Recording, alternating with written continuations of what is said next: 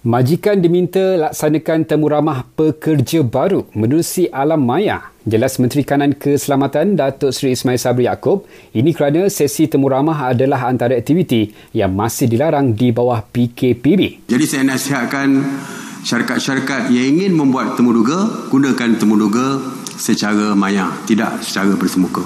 Kerana kita tidak benarkan rentas negeri setakat hari ini.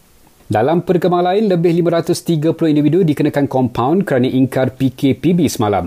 Lebih separuh daripada kompaun itu dikeluarkan ketika sekatan jalan raya yang cuba merentas negeri.